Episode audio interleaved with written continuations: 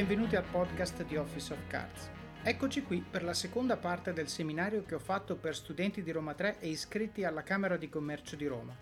In questo episodio rispondo alle domande che mi sono state fatte dopo la prima parte, quindi assicuratevi di aver ascoltato prima quell'episodio. Buon ascolto! Allora Davide, no, è tutto estremamente interessante, tra l'altro hai affrontato tanti temi, allora no, solo che invece ci sono delle domande, allora io eh, invito chiunque voglia fare una domanda, allora se potete scrivere nella chat, scrivete nella chat oppure anche a prendere parola, so che ad esempio, eh, allora io ti riporto subito una domanda che è in chat, poi so che ad esempio Massimiliano aveva raccolto anche lui alcune domande, quindi magari subito dopo passiamo la parola a Massimiliano. Sì. Allora, eh, c'è una persona che chiede, prima ha parlato del fatto che per fare decision making non si guarda il dato, ma si va eh, di pancia. Le gravi conseguenze del Covid potrebbero eh, far cambiare idea a chi non si è fidato del dato? Ma eh, allora, un po' l'ho detto prima, cioè la frase da ricordare è questa, se prendi una decisione basata sui dati, l'aspetto positivo è che probabilmente se sbagli, la tua capacità di andare a ritroso nella decisione presa, nel capire perché hai sbagliato, è molto più alta rispetto a una decisione di pancia. Ok, faccio un esempio. In questi giorni molte persone stanno eh, facendo trading no, di azioni perché è tutto giù, la letteratura dice che quando è giù il momento di comprare, la gente si butta. Allora, se tu oggi vai su un sito di trading e dici adesso compro le azioni di Microsoft, sparo a caso, e dici perché secondo me è un'azienda solida, ok, poi domani le azioni vanno giù, tu hai capito perché hai sbagliato? No, perché tu hai preso una decisione di pancia, hai detto perché secondo me è un'azienda solida, le azioni vanno giù e dici cos'è? Non è vero che è un'azienda solida Microsoft? Certo che è un'azienda solida, ma le azioni sono andate giù non per quello. Ok? Se tu invece fai una due diligence precisa, studi tutti i fattori, guardi che magari il giorno dopo c'era la trimestrale, colleghi al fatto che forse per effetto del coronavirus in parte del loro business ha preso una legnata, quindi non lo sai, eccetera, eccetera, allora dici magari adesso non la compro, la compro domani. Oppure dici la compro però sapendo che forse l'impatto del coronavirus su quella loro linea di business può avere un impatto negativo. Quando il giorno dopo l'azione va giù, perché il, fatto non cambia, l'azione va giù, ok? Tu puoi andare a dire, mm, ok, allora avevo ragione su quell'aspetto, avevo ragione su quell'altro aspetto, questo qui l'ho stimato male. Allora, la prossima volta che penserai di comprare un'azione, quell'errore che hai fatto stavolta probabilmente non lo farai più magari ne farai un altro, però se continui a basarti sui dati, la parola che ho usato prima è asintoticamente, tenderai a rimuovere delle cause ovvie di errore e sostanzialmente a ridurre la probabilità che ti stai perdendo qualcosa di macroscopico. Ok? Quindi per me il tentativo è questo, volendo fare un esempio da un altro settore, la cucina, no? un, un settore in cui in questi giorni, volente o nolente, tutti ci stiamo più o meno dilettando. Allora, io ho un amico che mi dice, ah, io apro la dispensa e quello che c'è metto dentro, creo, invento, eccetera, eccetera. Lui mi dice, il mio dramma è che io non scrivo niente, quindi quando mi viene una cosa meravigliosa, io non mi ricordo le quantità degli ingredienti. Ecco, questa è la pancia verso l'analisi. Ok, se tu ogni volta che fai una ricetta scrivessi sul pezzo di carta quanti grammi di quello, quanti di quello, quanti di quello, se poi alla fine dici questo piatto mm, troppo dolce, vai a prendere il pezzo di carta, vedi che avevi messo 100 grammi di zucchero, ne metterai 70. Questo voglio dire con data driven decision making rispetto a pancia decision making. Ok, lasciatemi passare questo termine. E quindi relativamente alla domanda, perché voglio essere sicuro di rispondere, penso che il coronavirus cambierà il, diciamo, il comportamento di chi prende le decisioni di pancia rispetto a chi le prende basate sui dati? Allora, in realtà quello che ci interessa a noi come sistema paese è se cambia l'approccio del governo, ok? Quelle 20 persone che ci governano, se loro si svegliano fuori. Non voglio auspicare, non mi interessa. Io sono un grande fan, il motivo per cui ho scritto il mio libro, il motivo per cui faccio il mio podcast io sono convinto che l'Italia si cambia dal basso, cioè l'Italia si cambia dagli italiani. Quindi la mia speranza è che in questa call ci sia almeno uno che dice mm, quello che dice ha senso. Quindi da adesso in poi, invece che prendere decisioni a caso e, e diciamo vivere di inerzia senza mettere in discussione il mio day to day, io metterò in discussione il mio day to day. Io deciderò, io ogni volta che farò una cosa mi domanderò perché la sto facendo, come posso farla meglio, cosa mi sta insegnando, eccetera, eccetera. Se anche uno solo lo fa, abbiamo vinto. Se poi lo fate tutti, abbiamo vinto ancora di più perché, ripeto, se cambiamo tutto il nostro approccio e invece di fare le cose diciamo da, da senza riflettere, più per tradizione anche rispetto a quello che dicevo all'inizio, no? in Italia si lavora tante ore in ufficio, il remote working non è sdoganato, eccetera, eccetera. Cioè queste cose sono così perché sono così, che è una stupidata. Cioè niente deve essere così perché è così, ma le cose devono essere come sono per un motivo. Se il motivo non è buono, cambia la cosa. Questo è il punto che io spero vi, vi, possiate portare a casa. Approccio deliberato alle scelte. Se l'ipotesi cambia, deve cambiare la tesi. Questo ce lo insegna la matematica e si applica un pochino anche alla vita, alla vita quotidiana. Giusto Paolo, mi annuisci vero su questa? Perché... Annui, beh, io annuisco ovviamente in pieno, poi mi occupo certo. di quindi non vedo come potrei eh, pensarla diversamente. E Massimiliano, eh, mi hai scritto che avevi qualche domanda tu o che forse hai raccolto anche tu qualche domanda? Sì, sì, no, ho delle domande personali e un, una serie di riflessioni che volevo fare con Davide, se mi, permette, se mi permettete. La prima è, mh, mi ha colpito l'inizio del tuo discorso quando parlavi dell'assunto dei dati, no? Dice, se, avessimo, se fossimo partiti dall'assunto dei dati, diciamo dallo studio dei dati cinesi, probabilmente diciamo, il cosiddetto lockdown ci sarebbe mh, stato prima perché hai giustamente detto quanto costa un giorno di ritardo nel lockdown. Eh, ti chiedo una cosa, io sono convinto che i dati cinesi non siano reali, però questa è una mia convinzione personale. Certo. La, la cosa che no? dico è, e non sono reali secondo me perché ce lo dicono i dati che non sono reali, cioè certo. ce lo dicono i nostri dati, i dati della Francia, i dati della Spagna, Ecco, il tema fondamentale è su quali dati ci possiamo basare quando si tratta di non un dato aziendale, ma di un dato diciamo, che riguarda paesi in cui i dati non sono così aperti. No? In Cina non è che, voglio dire, non è che come in Italia che diciamo il numero dei morti apertamente e certo. con grande trasparenza. Diciamo, sappiamo le notizie probabil- probabilmente con qualche giorno di ritardo. Quindi ti chiedo, qual è l'assunto giusto dal quale partire? Cioè open data, ma gli open data non sono tutti open data, cioè alcuni paesi non te li danno. Quindi in un caso così complesso non so se il dato è un dato rilevante. Questo faccio questa cosa. La seconda domanda che ti volevo fare è questa.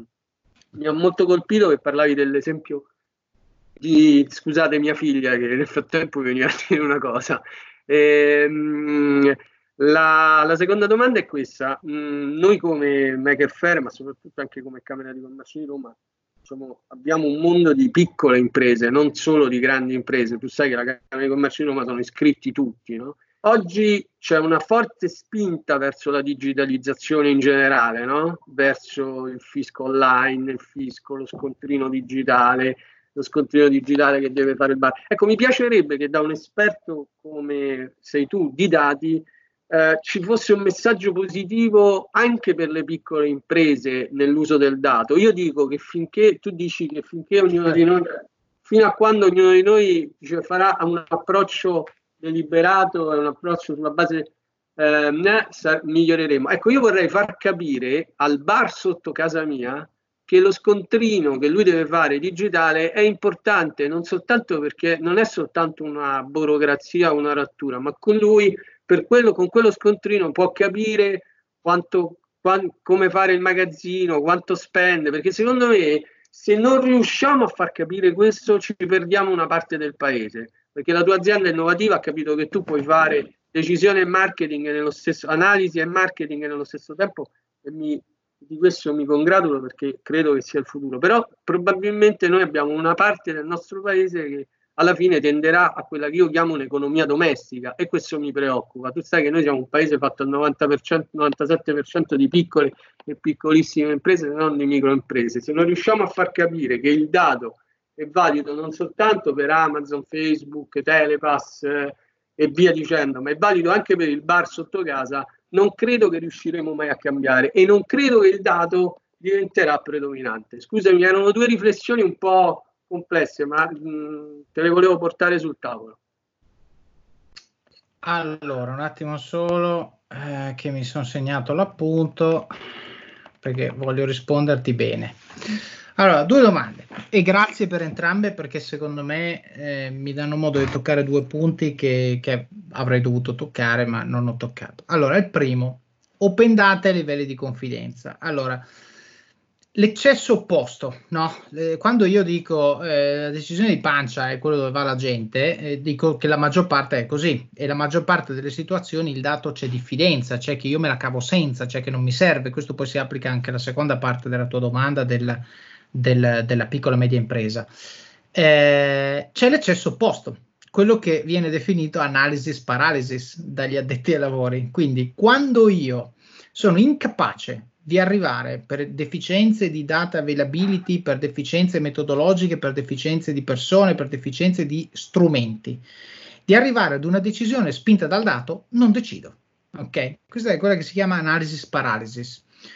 E è, cioè, è tanto male quanto la decisione di pancia, nel senso che tante volte anche in contesti di business dove comunque la decisione va presa entro una determinata data, dove la decisione va presa comunque, dove il consiglio di amministrazione, il mercato, il competitor, eccetera, eccetera, bisogna fare quello che si può con quello che si ha. Quindi avere sempre un concetto di buon senso relativamente al come vado ad affrontare il tipo di lavoro che sto facendo con i numeri. Ok, tante volte Vilfredo Pareto ci viene in aiuto, usiamo l'80-20 e ci portiamo a casa tanto valore con un, con un lavoro che non è profondo e puntuale come vorremmo farlo, però non possiamo farlo per motivi ovviamente legati al tempo. La cosa che voglio dire è la seguente, una, un aneddoto, una citazione del, del eh, CFO di PayPal in Europa. Lui dice, lui mi, mi dice questa frase, mi dice il mio problema più grande è che quando io passo un forecast, e nota bene, il forecast per, per, un'azienda quotata in borsa significa il numero con cui vado a dire agli analisti quanto farò nel prossimo trimestre e questo più o meno determina l'andamento poi del titolo in borsa, se il numero lo prendiamo oppure no. Lui dice io comunico due numeri. Uno è il numero che io penso di andare a fare, quindi supponi boh, 100 milioni, poi comunico un altro numero che è più o meno 2 milioni, l'intervallo di confidenza. No, io comunico due numeri il problema è che la gente sente solo il primo. Quindi 100, 100 e ragiono sulla base del 100. Poi quando faccio 98 vengono da me e mi dicono, eh, mi hai dato il numero sbagliato. Dice, no, io ti ho dato più o meno 2, 98 è meno 2, quindi va bene. E fa, ah sì, la confidenza, ma chi se ne frega? A me serve il numero secco, perché io quando faccio le mie somme, io se fa mondo, quando sommo il numero dell'Europa con il numero dell'Asia, con il numero degli Stati Uniti, eccetera, eccetera, devo sommare i numeri interi, non posso sommare i numeri con la confidenza. Queste, questo è un problema scemo, ma vi garantisco che è un problema reale, ok? E con questo voglio arrivare a dire una cosa, voglio arrivare a dire che quando noi, ed l'ho detto all'inizio, quando noi facciamo un'analisi sui numeri della Cina, dobbiamo sapere per certo che c'è un difetto nella misura, perché se tu vuoi misurare i contagiati, quella misura è direttamente proporzionale al numero di tamponi. Se tu non misuri tutti, non, non sai quanti veramente ce l'hanno, ma sai quanti ce l'hanno di quelli che hai misurato, che è ovviamente un numero che noi non sappiamo e pertanto il dato vuol dire quello che vuol dire. Però, però tu, quando sai che c'è una deficienza nella misurazione, puoi decidere come comportarti relativamente a questa deficienza. Tu puoi dire, non mi fido della misura, e quindi ignoro alla stragrande e poi si vede cosa succede, oppure puoi dire faccio un'analisi di costo-opportunità tirandomi dentro la tolleranza.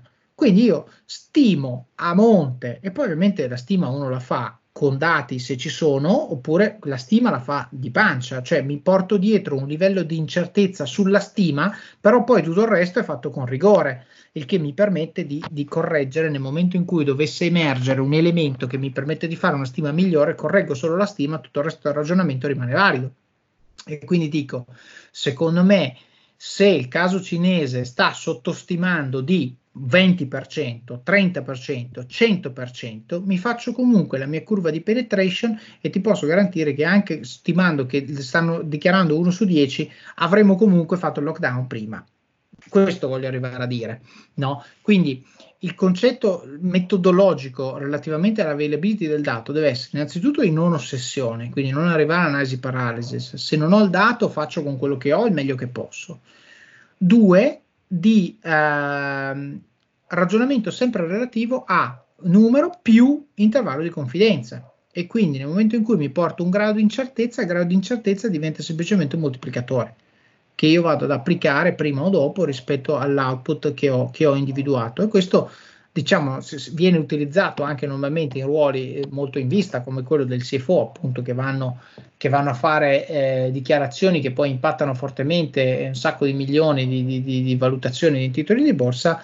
Eh, proprio perché eh, diciamo, l'intervallo di confidenza è quello che mi permette di portarmi dietro eh, errori che possono essere errori di stima, possono anche essere errori tecnici, tecnologici, eccetera, eccetera, eccetera. La tua seconda domanda quindi il messaggio di speranza per le piccole imprese. Allora, ve ne do due. okay. Il primo, eh, e qui cito l'episodio 14 del mio podcast, io ho fatto un'intervista a, a Luca Pagni. Luca Pagni è eh, diciamo, l'amministratore delegato di un'azienda che fa cilindri pneumatici in Valtellina, quindi una delle aziende suscitate che costruiscono eh, la spina dorsale del nostro paese il quale ha fatto una carriera dove ha fatto ruoli da varie parti e poi ha deciso di entrare in questa, in questa azienda eh, che era di suo padre. Eh, dopo per vent'anni ha fatto ruoli da altre parti e poi ha deciso di entrare nell'azienda di famiglia. E che cosa fa lui in questa azienda?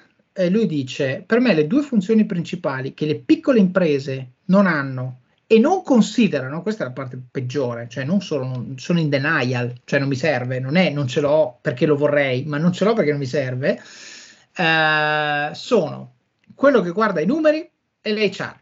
Queste sono le due frasi che lui ha detto. E siccome non se l'ha inventato lui, ma sta citando Jack Welch, by the way, che non è esattamente l'ultimo arrivato, ma è stato un grandissimo eh, amministratore delegato di General Electric, eh, dice che quello che guarda i numeri dice io quando guardo determinati report io scopro delle, delle aree dove posso fare dei saving pazzeschi, tagliare costi, aumentare profitti su alcuni prodotti, dismettere linee di prodotto, che nell'inerzia del fare tutti i giorni la gente continua a fare perché? Perché l'abbiamo sempre fatto, non perché ha senso.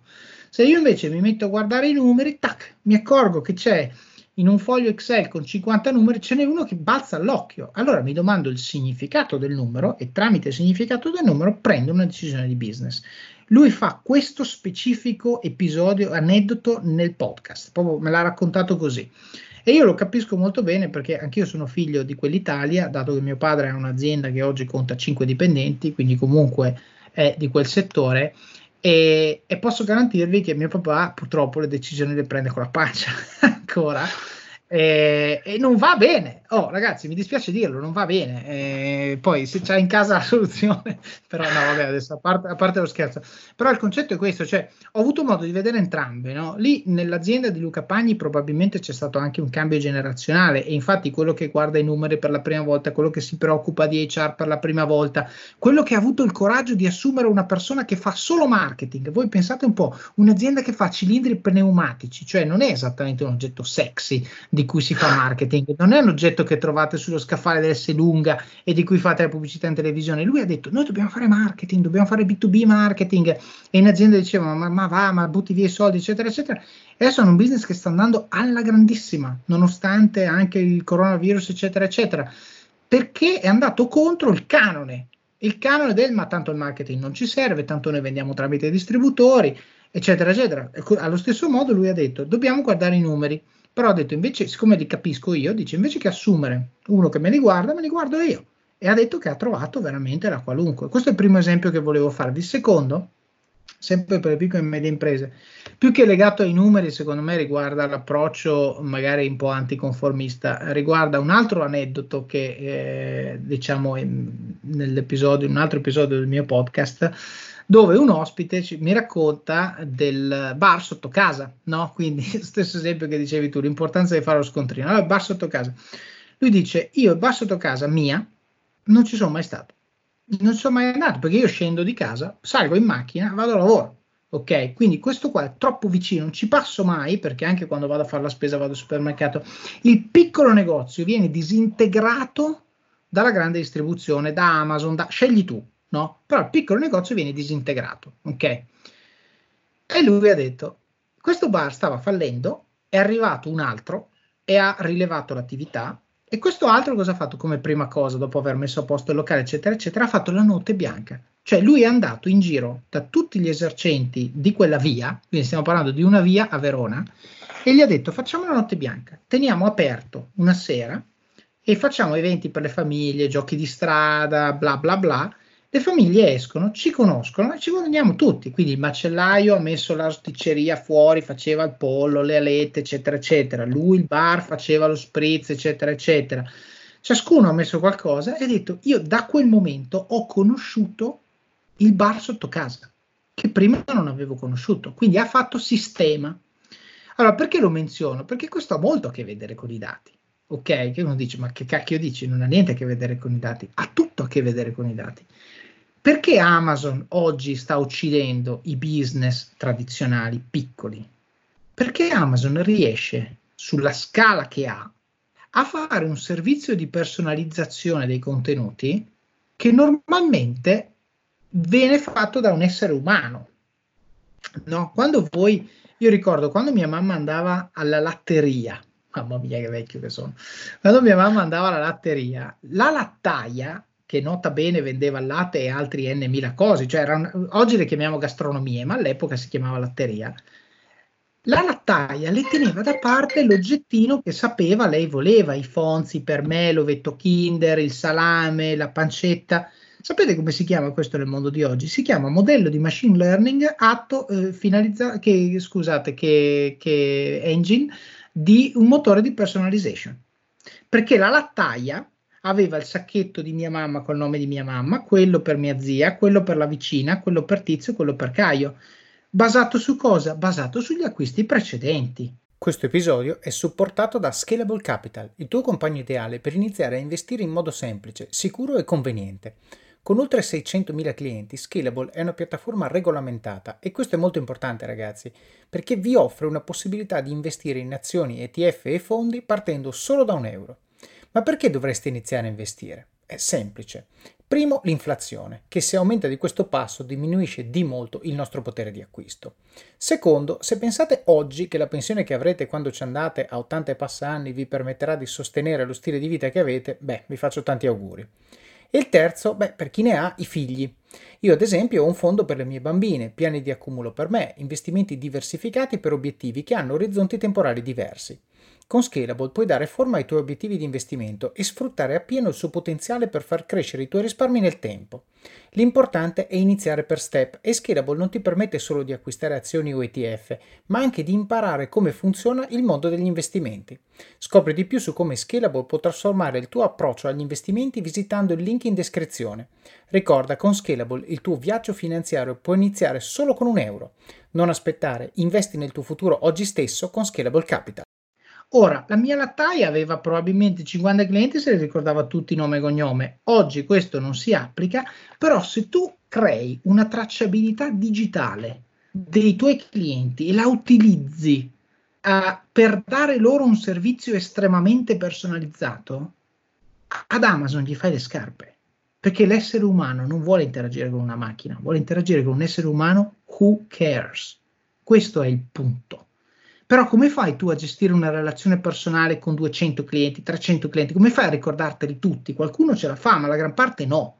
E quindi con lo strumento digitale, con il CRM, tu puoi arrivare a costruire un, un catalogo di profili che possono essere o clusterizzati o addirittura personali, dove quando viene il cliente tu lo tratti come se fosse tuo fratello perché sai tutto, sai cosa vuole, sai cosa ha comprato, sai che ha finito le pastiglie, allora gli dai le pastiglie e il cliente tornerà da te sempre, sempre, perché vuole la relazione con l'essere umano, vuole un essere umano che si prenda cura di lui, che gli voglia bene, che gli chieda come sta il cane, come sta il gatto, eccetera, eccetera, eccetera. Questo oggi, diciamo, il next best è Amazon, che lo fa, però lo fa in maniera fredda, lo fa tramite un portale ok? E vince solo perché è conveniente e perché lo fa bene e perché le piccole, piccoli, le piccole imprese, eh, diciamo, non hanno ancora capito che questa è la chiave per combattere Amazon. Quando io ho letto un articolo di recente che parlava di una storica libreria impare Torino che ha chiuso a colpa di Amazon,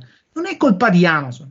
Voi provate ad andare in una libreria Barnes Noble negli Stati Uniti oggi e ditemi se è una libreria dove i libri stanno sui scaffali e c'è una cassiera che aspetta che tu arrivi lì con i libri.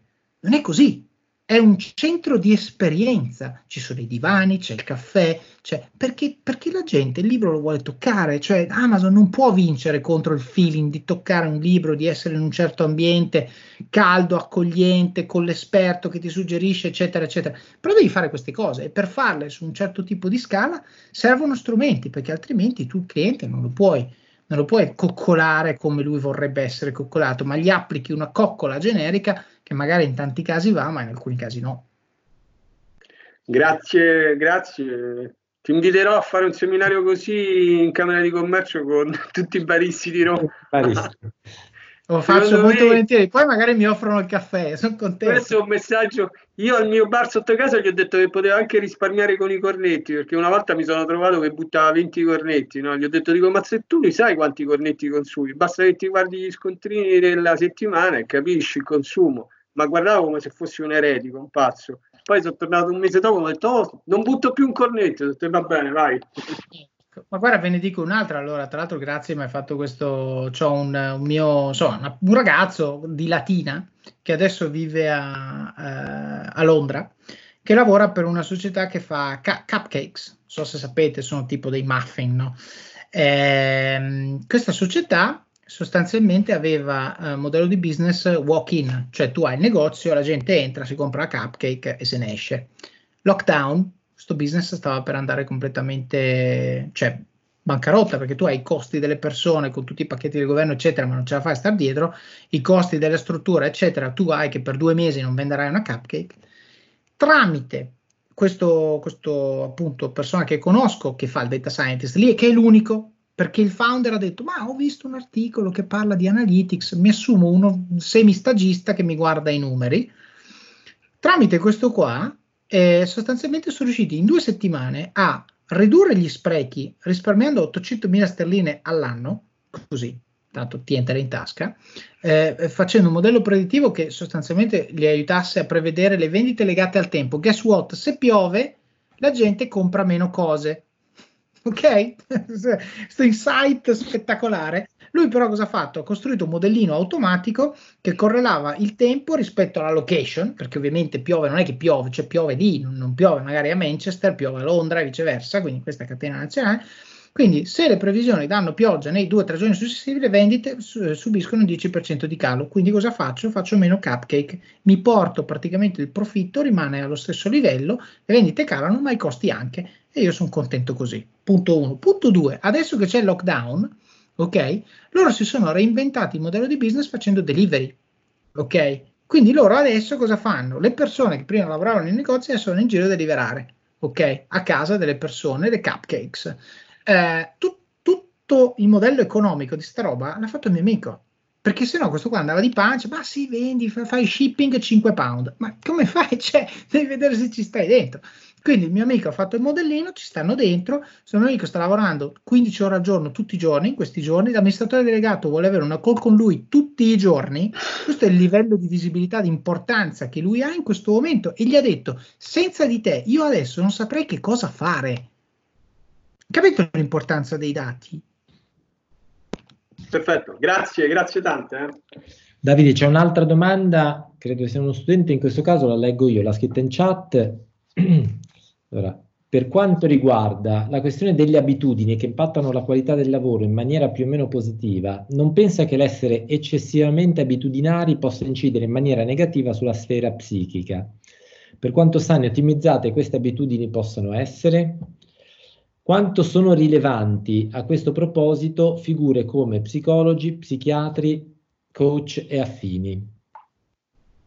E c'è qualcuno che si aggancia a questa domanda, sempre parlando di abitudini, e mi chiede, eh, ti chiede, sempre parlando eh, di abitudini, oltre all'indispensabile esame di coscienza che ci può far accorgere se stiamo perdendo tempo o no, consiglierebbe qualche strumento aggiuntivo che può aiutare ad ottimizzare?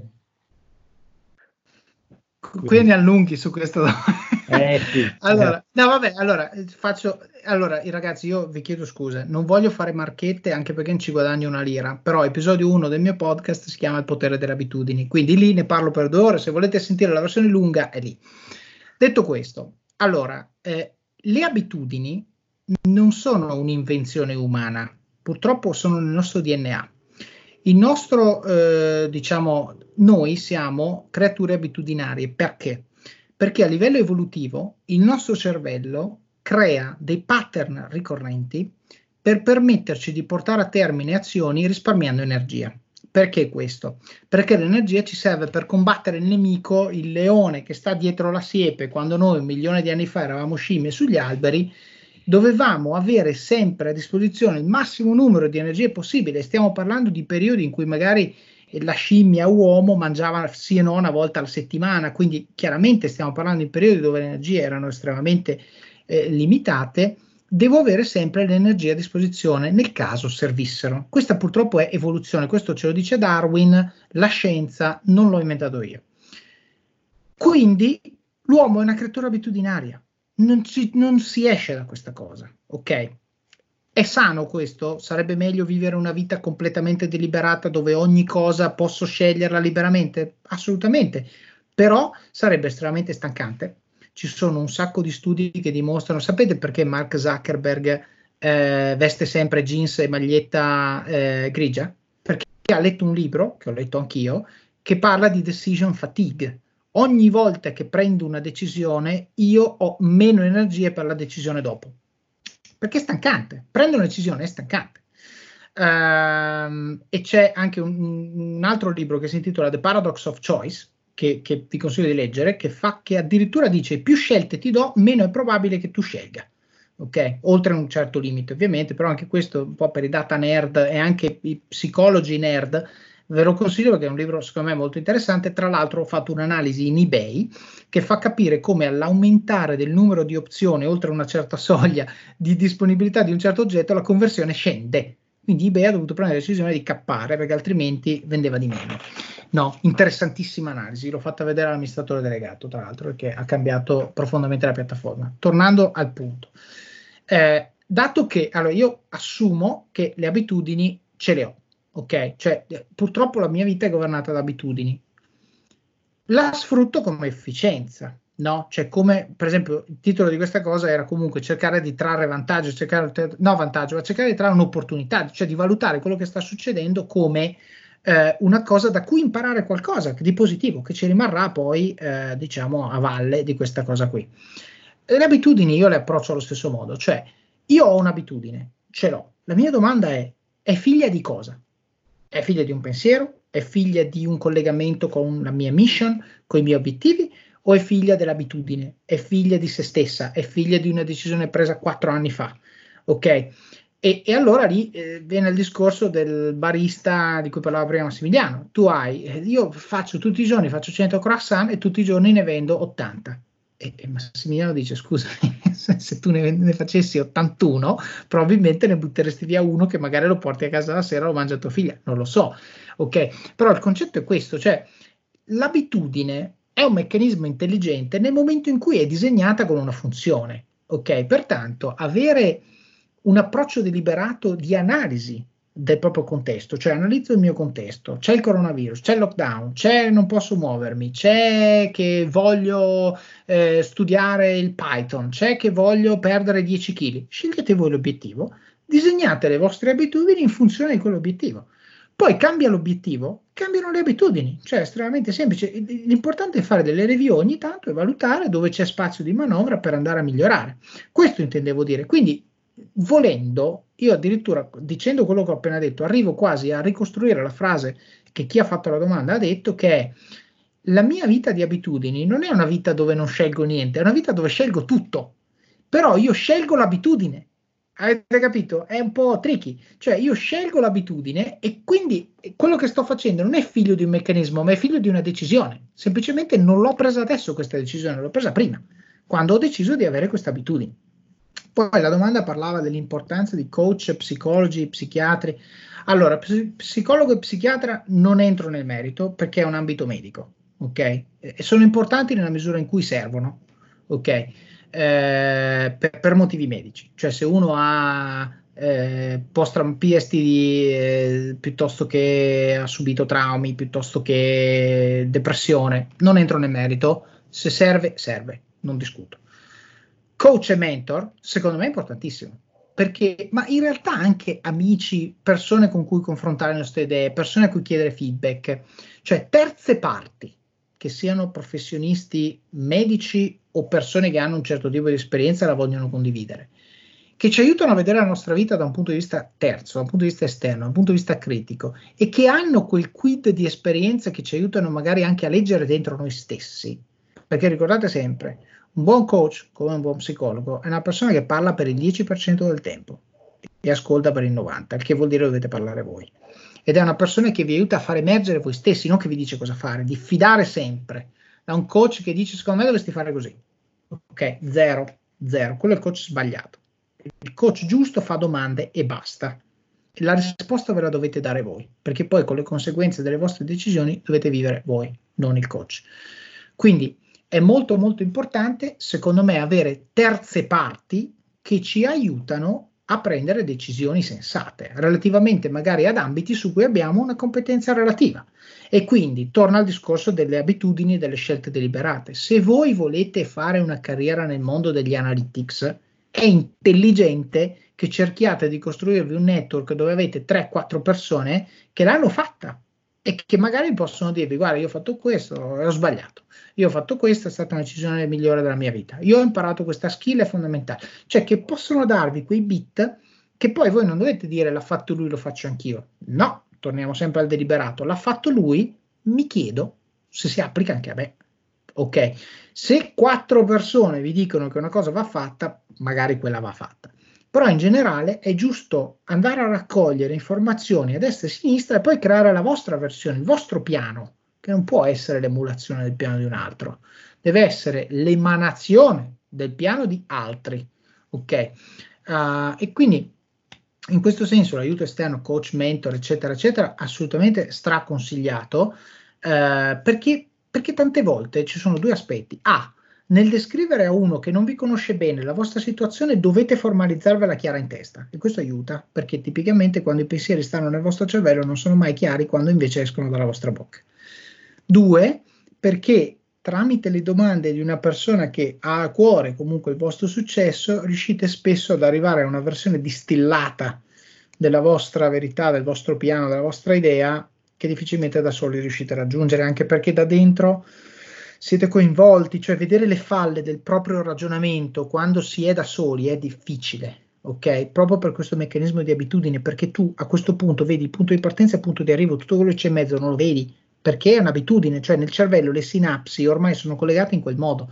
Quando invece arriva uno da fuori, non è che è più intelligente di voi, semplicemente non ha il bias che avete voi, e quindi dice, scusa un secondo, ripetimi questi 10 step che secondo te sono lineari, perché io al 2 t'ho perso, ok? E, e lì e lì costruite valore e costruite anche, apro chiudo parentesi e ritorno al punto di venire perché è uno dei miei cavalli di battaglia, costruite anche una relazione, una relazione con questa persona che poi vi aiuta ad avere successo. Io quando la gente mi scrive no, su LinkedIn, ciao, ho letto il tuo libro, mi ha cambiato la vita, mi riempie il cuore di gioia. No, ma anche se banalmente uno mi scrive, ho letto il tuo libro e ho preso una decisione importante nella mia vita. No, hai preso la decisione, non hai fatto ancora niente, magari hai sbagliato, però già il fatto che hai preso lo stimolo no, per dire riguardo la mia vita e prendo una decisione, eh, diciamo, disruptive, eh, sono son contento, no? eh, mi dà soddisfazione. E questo come, è, una delle cose del coach. No? Il coach cerca sempre la soddisfazione tramite il successo della persona che aiuta, non eh, diciamo per tornaconto personale. Da cui quello che ho detto, il coach non vi dirà, non dovrebbe dirvi cosa fare, ma dovrebbe aiutarvi a dirlo voi. Eh, direi però, allora, do una risposta generica ed è esercizio fisico perché migliora le capacità cognitive, dimostrato scientificamente, e chi è in pace col proprio corpo è più self-confident col mondo esterno. E questo, siccome il mondo è di chi se lo prende, quanto più self-confident tu sei quando ti relazioni con gli altri, tanto più questi tenderanno a credere in quello che dici e a darti quello che chiedi. Quindi esercizio fisico secondo me è fondamentale. Eh, secondo me esercizio mentale, scegliete voi la forma specifica io medito, altra gente fa altre cose, ma secondo me avere anche una pratica che ti aiuta a focalizzare, soprattutto quando durante la giornata hai 75 temi di cui occuparti, ciascuno con profondità, avere la mente allenata a focalizzarsi è un, un'ottima prassi. Uh, aggiungerei anche come terzo elemento la non, eh, diciamo, non fare una cosa sola nella vita. Io eh, appunto, nel senso non è che ho esattamente un job che mi occupa due minuti al giorno, ciò nonostante faccio un podcast, ho il mio blog, eh, sono advisor di startup, sono investor, leggo un sacco, sono papà, sono marito, sono figlio, le giornate vanno riempite. Quindi il controllo del tempo, secondo me, è fondamentale e vanno riempite di cose utili. Uh, e poi direi, diciamo, volendola descrivere come ricetta, questi sono i tre ingredienti. L'ingrediente overarching, un po' come il sale, che più o meno si mette sempre, è la disciplina. Perché il nemico più grande, cioè pro, l'ostacolo più grande fra noi e il successo siamo noi stessi ed è la versione lazy di noi stessi. Svegliarsi tutte le mattine alle 6 e fare push up, e fare pull up, e fare quello che si fa, andare in palestra e fare il blog, e fare la post production del podcast, e scrivere il libro, bla bla bla, non è facile. Quasi nessun giorno mi sveglio con la voglia di farlo, però lo faccio tutti i giorni.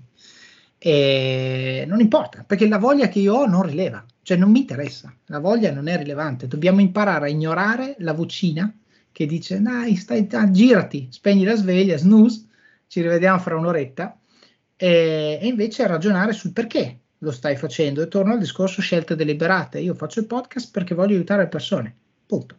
E il giorno in cui non lo faccio, mi pento, cioè sto male, anche se sono stato a letto di più, dico, ah, sei più riposato, sono più riposato ma sono incazzato con me stesso. Eh, e quindi non va bene. E allora torno al discorso delle scelte deliberate, la disciplina. Se voi avete disciplina su voi stessi, fate quello che volete. E qui mi piace fare una citazione che ho sentito, non so chi l'ha detta. Eh, l'incubo più grande, no, hell era, eh, l'inferno è vedere, incontrare la persona che saresti potuto diventare.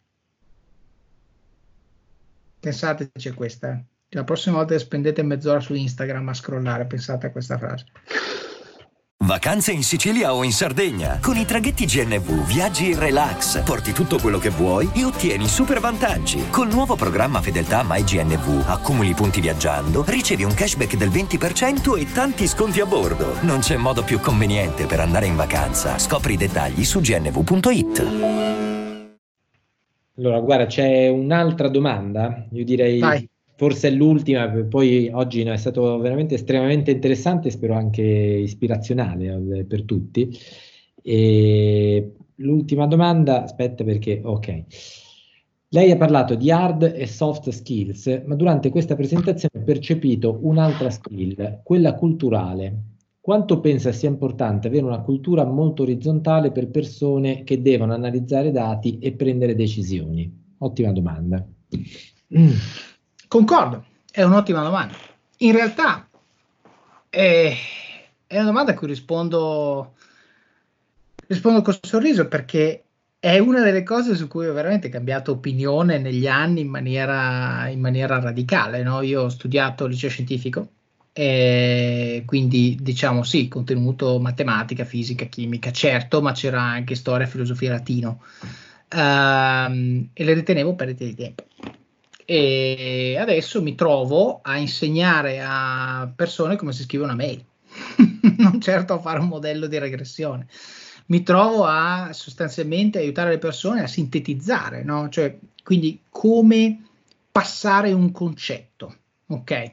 E qui la domanda parlava di cultura. Uno dei modi meravigliosi, ci ha insegnato Dante, ragazzi, a passare i concetti è l'uso di metafore e analogie. Però per usare una metafora analogia devi avercela nel bagaglio, devi avere letto, devi avere studiato, devi avere interiorizzato, perché anche qui, se io leggo e non, e non mi ricordo, non serve a niente, posso fare a meno di leggere. Devo leggere e interiorizzare, quindi devo avere una prassi, un'abitudine, che mi permette di leggere le cose che leggo su vari ambiti e mi permette e, e scusate, ci deve essere anche una fase di interiorizzazione dove io associo, perché la memoria umana è una memoria associativa. Ricordate, io ho letto quest'altra cosa, la cultura, no? Perché mi informo su tutto. Stavo valutando eh, perché ragioniamo quando noi eh, classifichiamo i contenuti sui nostri device, ragioniamo per cartelle, no? C'è la cartella, se chi, chi, è vecchio come me, C2 punti, poi barra Windows, barra programmi, barra questo, barra quello. Ragioniamo per cartelle. Quindi è una relazione di tipo gerarchico. Ok? In realtà il cervello umano non funziona così. Il cervello umano funziona in maniera associativa, cioè collega i punti come se fosse collegare i file che stanno in percorsi completamente diversi. Non devo tornare all'origine e poi ritornare giù. Nel nostro cervello un collegamento viene fatto con un'altra cosa a livello completamente di quello che in gergo tecnico si chiama metadati. Ok? Nel momento in cui avete capito questa cosa, voi capite che il modo migliore per consolidare nel proprio cervello, ma anche poi per spiegare agli altri, è avere il bagaglio di metafore a cui attingere. Io ho fatto la metafora del bar perché Massimiliano ha parlato del bar. Potevo, se avesse parlato di una barca, avrei fatto la metafora della barca, perché cerco sempre di rimanere informato su tutto, no? E, e, e voi dite ci vuole tempo. No, non ci vuole tempo, ci vuole disciplina, che è diverso. Perché se voi avete una routine che vi permette di raccogliere informazioni sugli ambiti di vostro interesse, che può essere un interesse funzionale al raggiungimento dell'obiettivo, un interesse perché vi piace, e anche lì io spesso passo l'immagine, mi dicono feedback, perché io ascolto sempre feedback, mi dicono oh, sembri una macchina, no? Allora, io spendo la gran parte del tempo che non spendo a lavorare, la spendo, a parte con la mia famiglia ovviamente, ma a cucinare, che non c'entra niente con il mio lavoro e leggo un sacco di libri di giochi di ruolo, fantasy, queste cose qua. Ok? Quindi anch'io ho i miei hobby che non hanno niente a che vedere con il mondo dei dati, per fortuna. E, e, e, mi informo su queste cose. Quindi io ho una routine alla mattina di informazione dove vado a toccare i punti degli ambiti che mi interessano. Poi ovviamente se oggi mi parlate di caccia e pesca, eh, probabilmente mi cogliete impreparato su questo. Però cerco sempre di avere una, una, diciamo, un, filo di connessione orizzontale e questo lo faccio soprattutto nei fine settimana leggendo i quotidiani, i quotidiani online però, cioè scusate, i quotidiani eh, intelligenti, cioè non leggo eh, quelli di informazione che fanno ehm, soldi con la pubblicità, perché quelli sono pieni di clickbait e, e io non, ca- non cado vittima di quelle cose. Quindi se volete informarvi con informazioni di qualità, io suggerisco sempre di pagare, perché così vuol dire che chi fa informazione guadagna perché voi ritenete quei soldi spesi bene e non perché voi mettete le vostre pupille su quello schermo.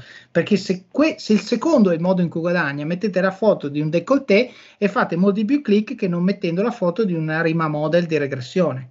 Ok?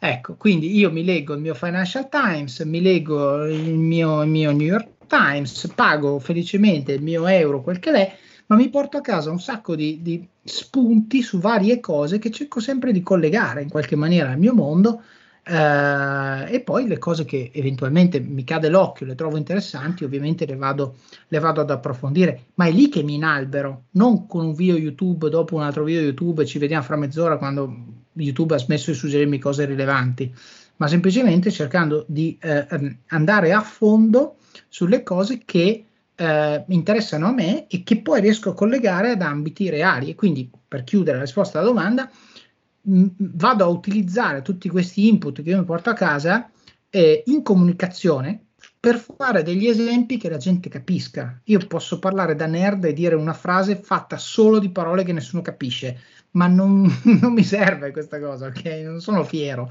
di questa cosa. Preferisco parlare del bar, preferisco parlare del, del, dello scontrino, preferisco parlare del, della ricetta della torta, perché quello lo capiscono tutti, ok? E, e mi permettono di passare il punto.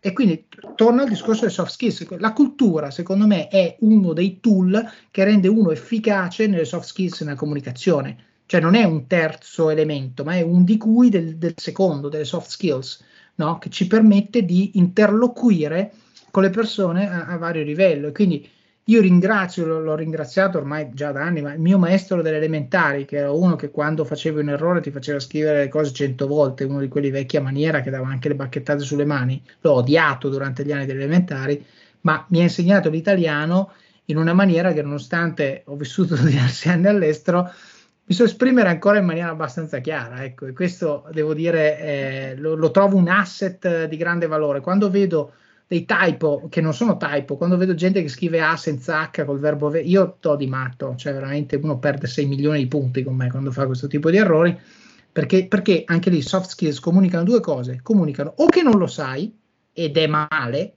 o che non te ne frega di me, che è peggio, ok? Scegli tu.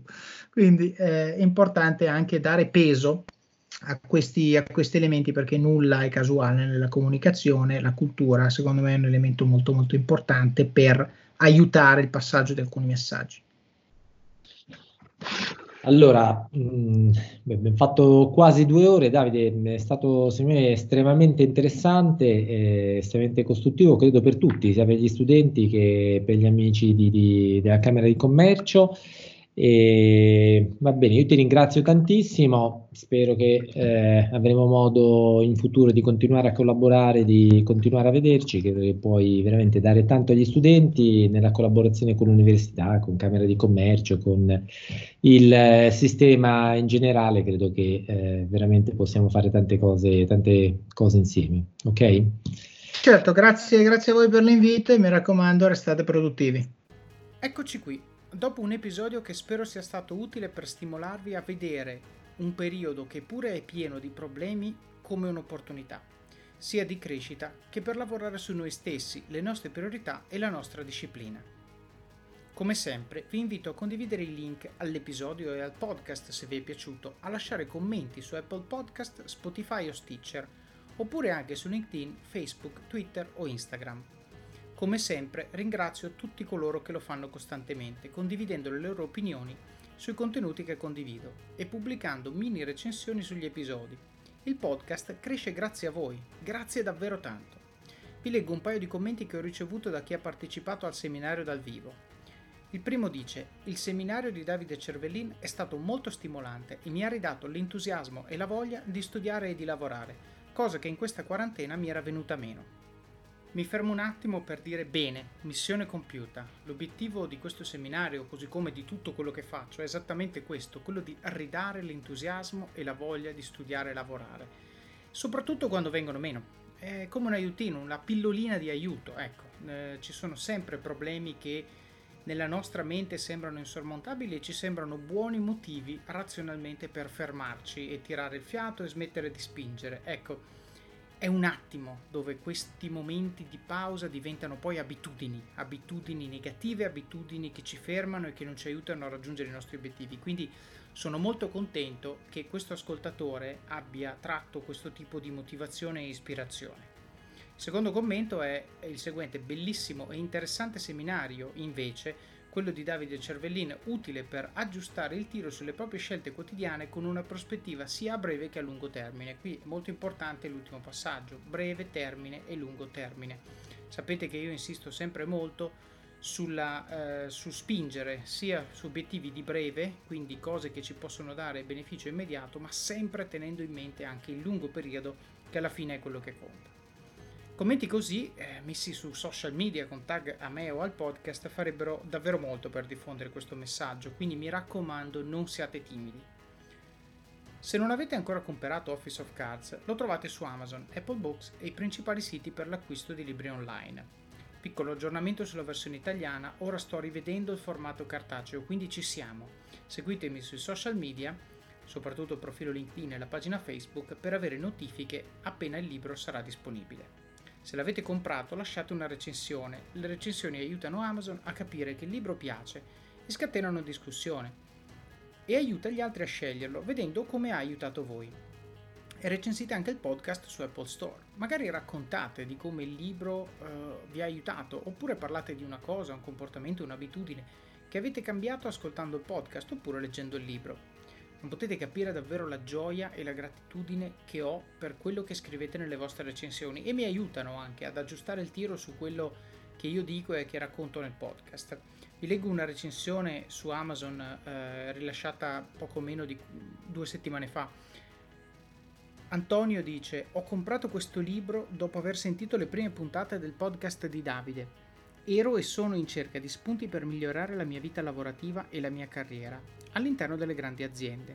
Con questo libro Davide ci racconta un po' il suo percorso, ciò che ha imparato e ciò che ha ottenuto. Personalmente lo trovo un preziosissimo libro da leggere assolutamente se sei in cerca di carriera e di miglioramento. Ho trovato fantastico l'idea degli hashtag per ricordare sempre quale direzione seguire e ho trovato tanto valore nel racconto personale di Davide e della sua carriera. Io inizio adesso il mio percorso in azienda e spero di arrivare dove sei tu, se non oltre. Grazie da Antonio. Beh Antonio, che dire, sono io a ringraziare te eh, per le tue parole, per le 5 stelle che hai lasciato su Amazon, per il commento e niente, ti auguro assolutamente una carriera come la mia e forse anche meglio, assolutamente. Quindi non darti alcun limite. Anche Kindle Unlimited, di cui ho già parlato in altre occasioni, eh, è sicuramente uno strumento fondamentale per chi vuole leggere tanto e spendere poco. Questa è la soluzione. Con 9 euro al mese avete accesso ad un catalogo enorme di libri in formato Kindle e il vantaggio è che se un libro non vi piace non dovete leggerlo fino in fondo per sperare di rientrare dell'investimento fatto potete semplicemente lasciarlo lì e passare al successivo. Trovate un link a questo servizio nelle show notes in fondo. Se vi abbonate tramite quel link mi aiutate a supportare il podcast. Da quando ho iniziato a parlare di Kindle Unlimited ci sono in media 100 pagine di Office of Cards lette al giorno, davvero alla grande con la crescita personale, quindi ragazzi mi raccomando continuate a leggere utilizzando Kindle Unlimited e altri strumenti che ritenete opportuni per aiutarvi. Create questa abitudine. Quindi se tutto questo vi piace e lo trovate utile, condividete, commentate, parlatene con i vostri amici, fidanzato, fidanzata, capo, team, collaboratori e parenti di ogni genere. Un altro modo per supportare il podcast, questa volta passivo e senza sforzo, è andare su it.officeofcards.com barra libri o sulle show notes di questo episodio che trovate su it.officeofcards.com barra podcasts con la S finale e cliccare sul primo link che trovate in alto prima di fare il vostro shopping su Amazon. Io su Amazon compro tutto. Gli ultimi acquisti sono stati per esempio un oggetto per proteggere le dita quando si usa la mandolina da cucina, sono sicuro che ha un nome ma non lo so, e l'ho comprato perché dopo l'ennesimo bagno di umiltà che mi sono fatto tagliandomi il palmo della mano affettando una melanzana, ho capito che quello strumento, per quanto io pensassi di non averne bisogno, è assolutamente fondamentale. E poi ho comprato un libro che si intitola Empire of Imagination, che è eh, la biografia della vita di Gary Gygax che forse i nerd conosceranno in quanto è il creatore di Dungeons and Dragons, di cui come, come sapete io sono appassionato. Tutti facciamo shopping su Amazon e se volete aiutarmi basta cliccare su quel link che potete anche salvare nei preferiti e poi fare il vostro shopping nella stessa sessione di navigazione e quindi aggiungendo al carrello gli oggetti che volete comprare e completando il pagamento. Amazon a me riconosce una piccola commissione e a voi non costa nulla. Come sempre vi ricordo che tutto quello che guadagno da qui viene reinvestito nel podcast per renderlo sempre più ricco e utile. Seguite Office of Cats sui social e commentate, suggeritemi libri da recensire, persone da intervistare o fate domande che poi affronterò negli episodi di domande e risposte. E non dimenticatevi di iscrivervi al podcast e al blog così riceverete notifiche quando escono i nuovi episodi. Quindi che dire, eh, io vi, vi ringrazio per l'ascolto, il supporto e soprattutto la voglia che avete di crescere, imparare e migliorare, sia voi stessi che gli altri intorno a voi, anche in giorni come questi. Alla prossima!